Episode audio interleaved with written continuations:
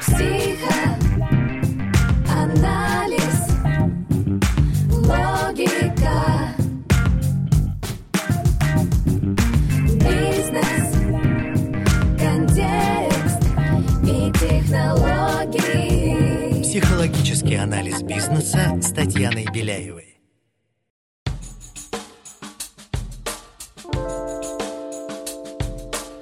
Всем привет! Меня зовут Татьяна Беляева. Этот подкаст о психологических аспектах ведения бизнеса, развития себя, команды и своего дела. Вы будете слышать мой голос один раз в неделю. Будут выпуски, где я рассказываю и разбираю психологические составляющие профессиональной деятельности, отвечаю на вопросы слушателей. И, конечно, будут выпуски, в которых участвуют интереснейшие гости, предприниматели, маркетологи, лидеры команд, творческие личности и профессионалы российского и международного уровня.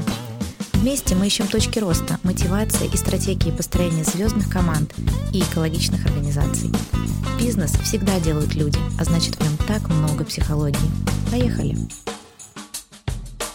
Сегодня поговорим про кризисы. Из каждого сейчас утюга, из средств массовой информации, из чатов, каналов мы только и слышим это слово «кризис», «кризис». Как с этим справляться? Что это вообще такое? Я пригласила прекрасную гостью Ирину Гончарову, магистра психологии. Ир, привет. Привет, Танюш. Спасибо большое, что пригласила. Расскажи, пожалуйста, немножко про себя. Я более 10 лет в сфере образования, в сфере психологии, и сейчас уже около 2 лет работаю HR-ом в IT-компании.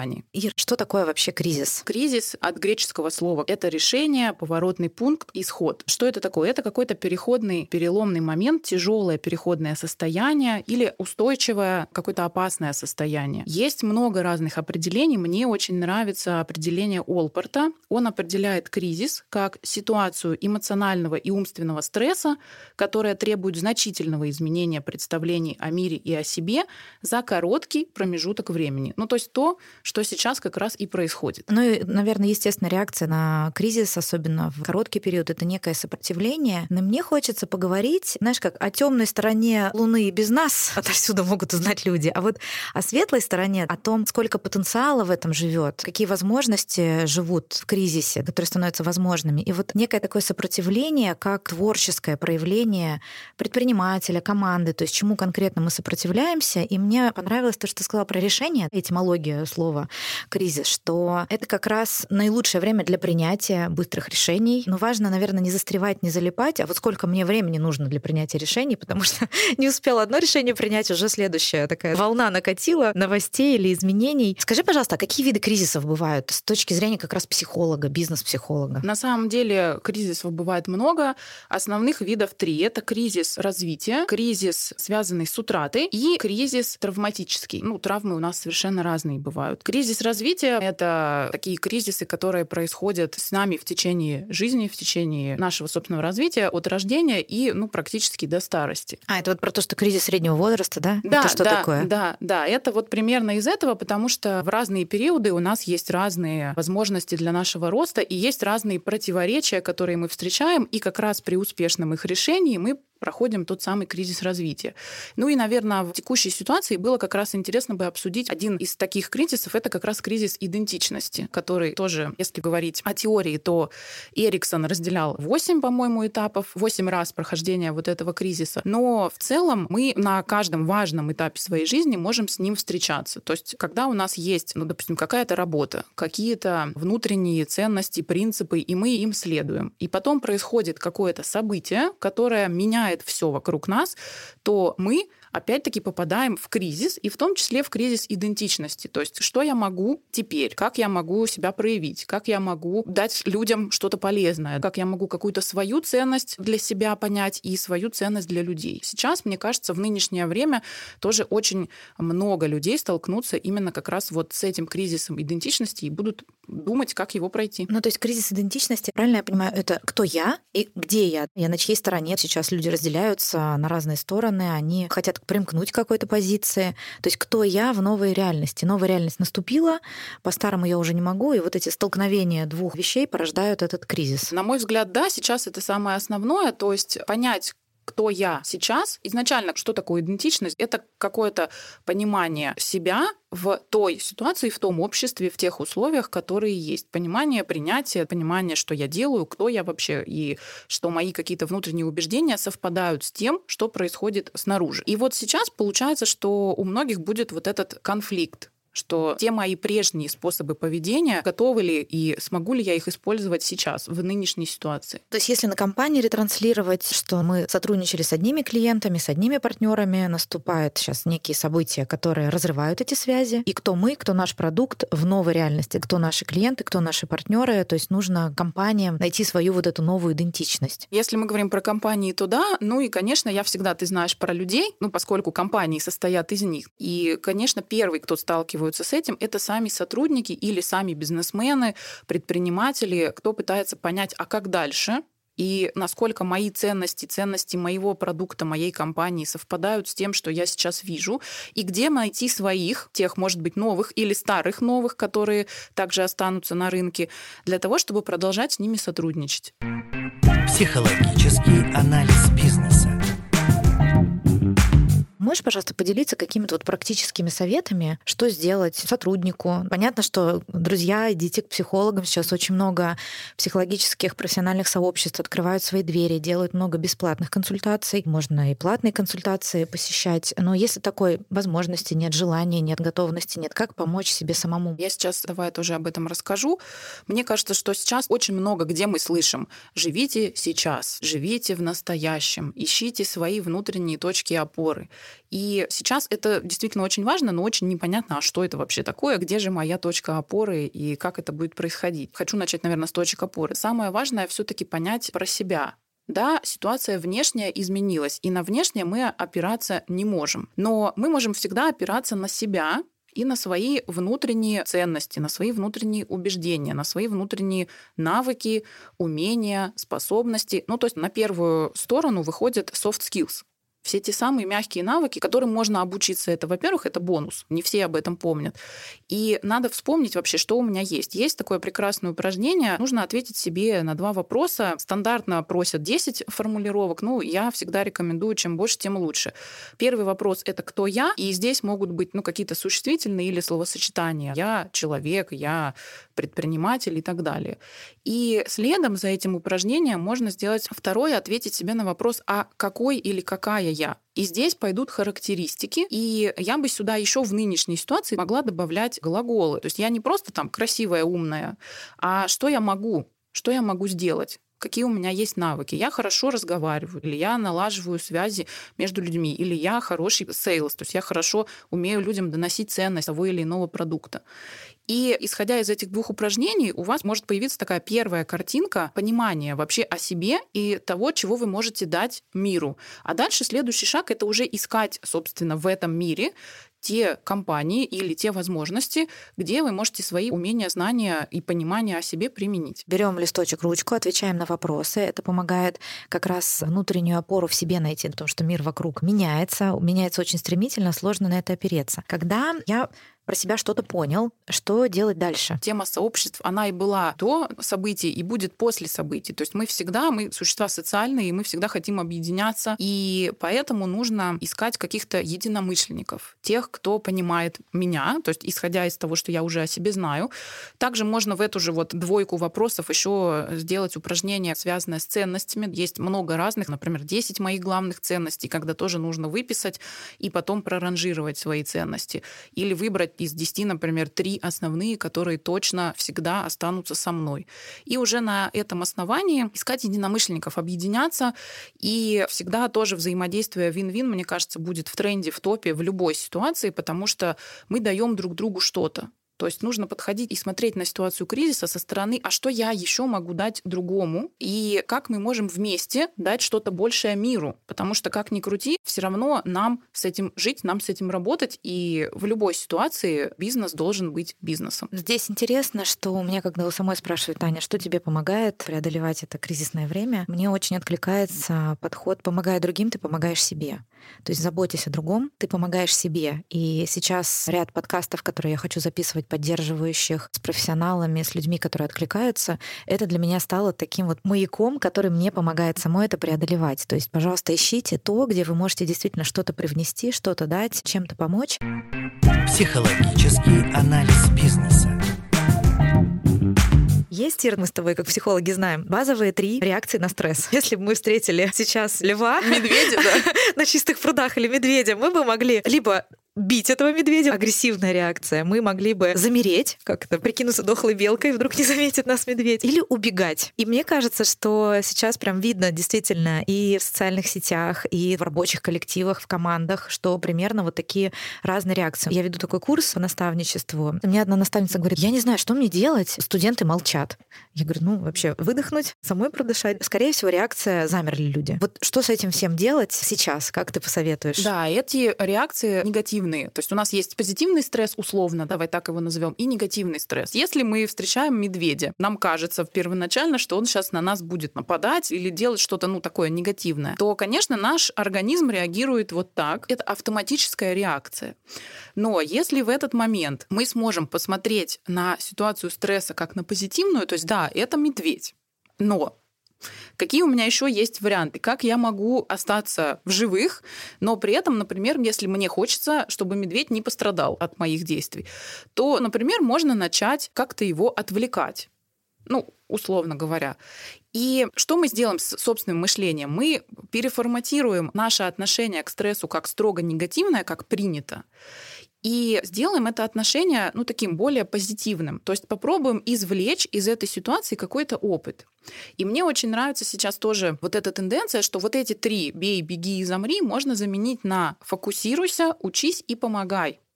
И по большому счету это действительно такие 3 позитивные стратегии, потому что фокусируемся мы на тех ситуациях, на тех задачах, которые есть у нас сейчас, как раз возвращаясь к «Живи в настоящем», что мы сейчас можем сделать, как мы можем помочь. Обучение всегда в тренде, и многие эксперты сейчас об этом говорят, что если вы понимаете, что вы немножко замерли или вам сейчас тяжело, начинайте постепенно учиться, то есть загружайте мозг новой информацией, той, которая вам может помочь в дальнейшем. Ну, может быть, не лентой ужасных новостей, а новыми знаниями, новыми навыками. Примерно это же, мне кажется, человечество прошло в пандемию, кто-то сокрушался, а кто-то выучил язык или приобрел новую профессию. То есть, когда мы обучаемся чему-то новому, мы, наверное, помогаем себе и кризис преодолеть, и приобретая новые навыки, чем мы будем заниматься сейчас. Множество людей лишаются работы или, очевидно, будет снижаться экономическая ситуация. Приобретать новые знания или учиться чему-то новому. Да, конечно, это, безусловно, всегда будет помогать. И тогда этот стресс будет нами расцениваться как именно толчок. И помогай как раз про то, что ты сказала, то есть что мы можем сделать для других и тем самым помочь себе. Потому что я в первые дни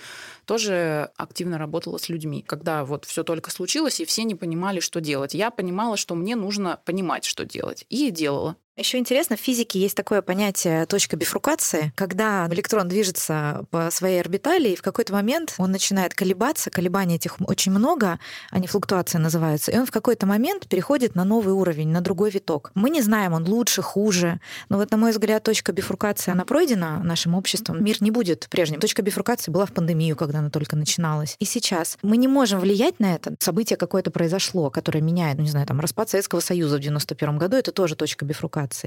И, кстати, сейчас очень многие сравнивают, эксперты экономические, что в кризис 91 года, понятно, очень много людей пострадало, но кто-то открыл новые возможности, приобрел новые профессии, открыл свой бизнес и так далее. И вот влиять на ситуацию мы не можем, но мы можем точно выбирать, как быть в новой реальности, опираясь на свои сильные стороны, на свои навыки, на то, чтобы получить новые знания, на то, чтобы помогать другим, на то, чтобы помогать своим командам, своему бизнесу, просто по-другому. То есть надо понять, что как прежде уже не будет, и электрон вышел на новый уровень. Так вот законы физики, мне кажется, и в психологии применимы. Ира, что же делать предпринимателям, руководителям? Справился, например, он с собой, но у него еще команда есть. Самое главное, на мой взгляд, здесь понимать, что за тобой стоят люди. Мне очень сейчас откликается позиция многих предпринимателей, начиная от малого бизнеса и заканчивая какими-то корпорациями. Люди понимают, что несмотря на все события, несмотря на какие-то штормы, за ними стоит команда, у которых есть семья, и эти люди несут за них ответственность.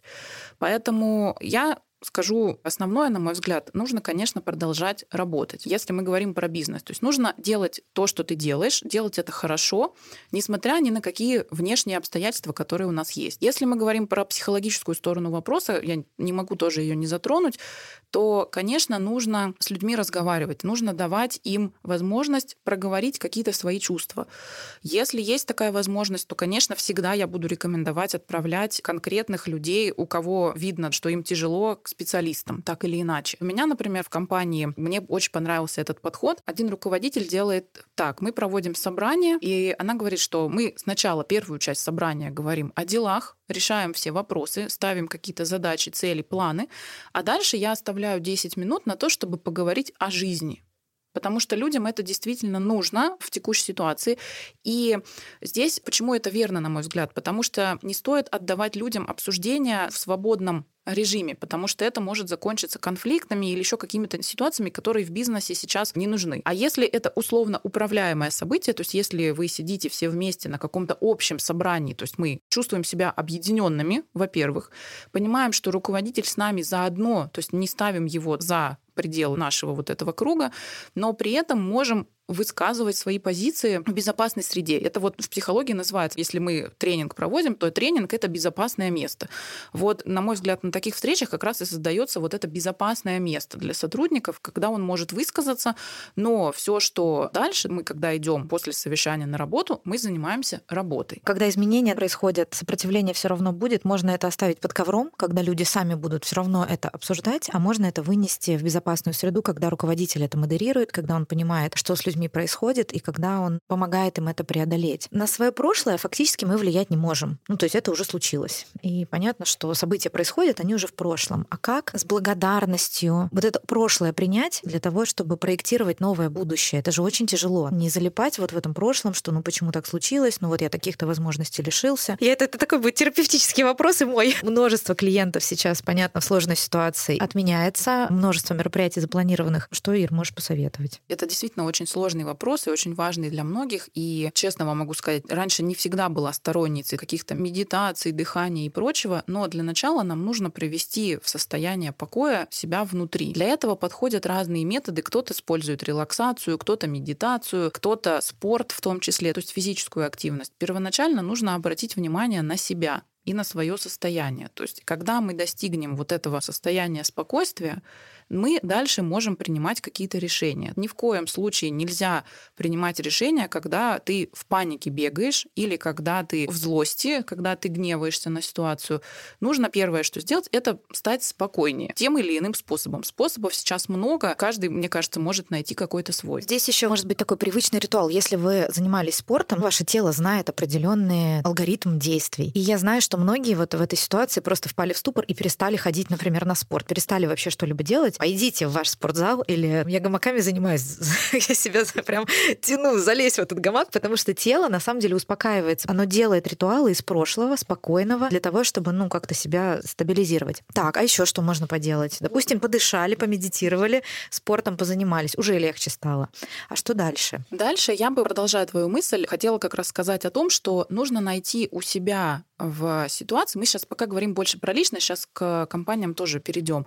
Нужно найти что-то еще, что с тобой всегда будет вне зависимости от обстоятельств. То есть какие-то такие точки постоянства. Начиная от любимой чашки, которая не разбилась, и она вчера была со мной, сегодня будет со мной, и завтра будет со мной, потому что я буду ее беречь.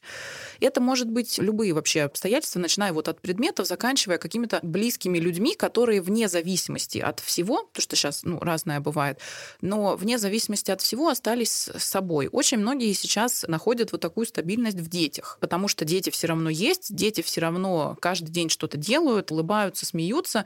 И очень многие именно в семьях находят вот такую стабильность в детях, в их развитии. Я очень тоже поддерживаю эту мысль, что нужно продолжать делать все то, что вы делали, несмотря, опять же, на какие-то внешние события. То есть в детях, если расширить, в близких людях, с кем вы общались, взаимодействовали, если вы привыкли по субботам рисовать с подружками, продолжайте рисовать. Если вы встречаетесь с друзьями, мужчины в баню ходите, продолжайте ходить в баню, не нужно останавливаться. Я в какой-то какой-то момент прям ощутила физическую необходимость встретиться с друзьями, просто поговорить на отвлеченные темы. Здесь, наверное, еще важно, так как действительно не так много мостов сейчас строится, а больше стен между людьми возникает, у всех разные ситуации, может быть, пробовать обходить вот эти острые темы, потому что мнения могут быть разными, ну, либо давать, наверное, такое поле возможности людям высказывать разные мнения в близком кругу. Не обижаться, не агрессировать в ответ, а просто дать возможность высказаться. Ко мне сейчас очень много людей обращается за помощью. И коллега моя в прошлом, она все время на связи с близкими, они в тяжелой ситуации. Я говорю, может быть, попробуйте вместо того, чтобы очень сложно, напряженно вести этот диалог, просто читать вместе. Почитайте сказки, почитайте книжки. Вот даже в этих разговорах быть далеко, но рядом, и отвлекаясь от вот этого стресса на что-то такое созидательное, простое, понятное. И вот оказалось, что им это очень помогло. Сейчас действительно очень важно быть именно в близком контакте, несмотря на расстояние, несмотря на какие-то вещи. Все, что ты говоришь, конечно, я прям подписываюсь под каждым словом. Это очень важно, и важно учиться, стараться, налаживать. Потому что сейчас пока разобщение больше, чем соединение, и как раз наша задача научиться это либо обходить, либо налаживать тем или иным способом, понимая, что и мы должны быть в безопасности, и другой человек от наших действий тоже должен чувствовать себя безопасно. Психологический анализ бизнеса. Про личность поговорили, а что же делать компаниям в этих кризисных условиях? Мне кажется, что нужно поддерживать так или иначе своих сотрудников. Как это делать, мы тоже немножко уже проговорили. Давать возможность высказываться, давать возможность в модерируемом формате принимать любые разные мнения. И, конечно, я сейчас скажу такое слово, которое, может быть, будет сложно воспринято. Людям нужна стабильность в том или ином формате. Стабильность не в том смысле, что нужно пообещать сотрудникам, что завтра вы будете зарабатывать 1 000 000 рублей, несмотря ни на что, и все будет так же, как и было. Нет. Но вот эта банальная фраза, которая у одних вызывает, конечно, ненависть, что все будет хорошо. Но в целом сейчас в ситуации, понимая, как компании дальше действовать, понятно, нужно дать время собственникам и руководителям понять вообще, как они дальше будут выстраивать свое взаимодействие с клиентами и так далее, с поставщиками. А потом нужно, конечно, эту концепцию донести до сотрудников, чтобы они понимали в той или иной степени, что их дальше ждет. Потому что самое страшное для человека в таких ситуациях кризиса — это неопределенность и непонимание, а как я вообще должен с ней жить дальше? Что мне делать? Увольняться? Или работать? Или вообще, не знаю, менять сферу? А как я буду это делать? То есть вот много вопросов возникает, когда у человека нет понимания, а что дальше? И вот если мы говорим про собственников и про руководителей, мне кажется, главная задача вот это понимание донести до своих сотрудников. Ну, то есть ясное видение будущего, может быть, оно будет не на долгосрочной перспективе, но хотя бы вот как завтра проживем, да, или как эту неделю будем жить. Коммуникация и возможность высказываться, проговаривать свои чувства. Мы уже сказали, что сейчас есть корпоративные программы помощи психологической, когда подключаются сервисы, онлайн-сервисы, их множество, дайте возможность людям. Что я еще замечаю, это сейчас оперативные стратегические сессии по перестраиванию процессов, по сохранности данных, по сохранению устойчивости бизнеса. То есть тоже не бездействовать. Если вам плохо, вы замерли, вовлекайте людей в такие вот оперативные встречи и сессии, модерируемые, для того, чтобы реагировать на те события, которые происходят, как вы можете сохранить свой бизнес и привести его в какую-то стабильность. Я здесь соглашусь. Психологический анализ бизнеса. Ир, скажи, пожалуйста, что бы ты еще посоветовала, порекомендовала, пожелала слушателям подкаста? Мне кажется, что первое мое пожелание будет все-таки слово «фокусируйся». Фокусируйся на себе, фокусируйся на других и фокусируйся на том, что тебя окружает, на твоих чувствах, эмоциях, которые есть здесь и сейчас. Второе. Если эти чувства, эмоции негативные, то, конечно, все-таки не забывайте пользоваться услугами, возможностями специалистов, которые есть сейчас. Их много. Это не только психологи, психотерапевты, коучи, это еще и тренеры, и люди, у которых много компетенций, которые могут вам помочь преодолеть все вот эти штормовые ситуации, которые есть сейчас. И третье, наверное, это больше не пожелание, а просто осознание, факт, который уже произошел. Мы сейчас все попали в историю и попадем в историю. Мы являемся свидетелями исторических событий. Неважно, как мы к ним относимся, это уже факт, это уже произошло. Но что ждет нас дальше?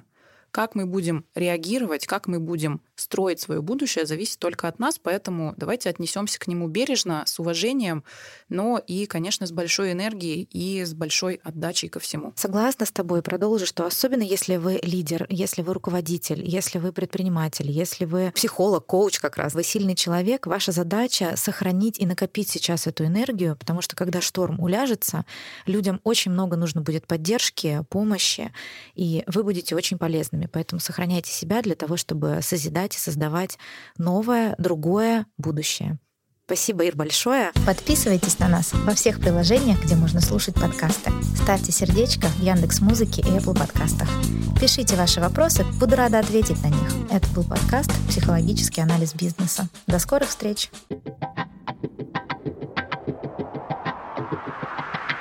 Психоанализ, логика, бизнес, контекст и технологии. Психологический анализ бизнеса с Татьяной Беляевой.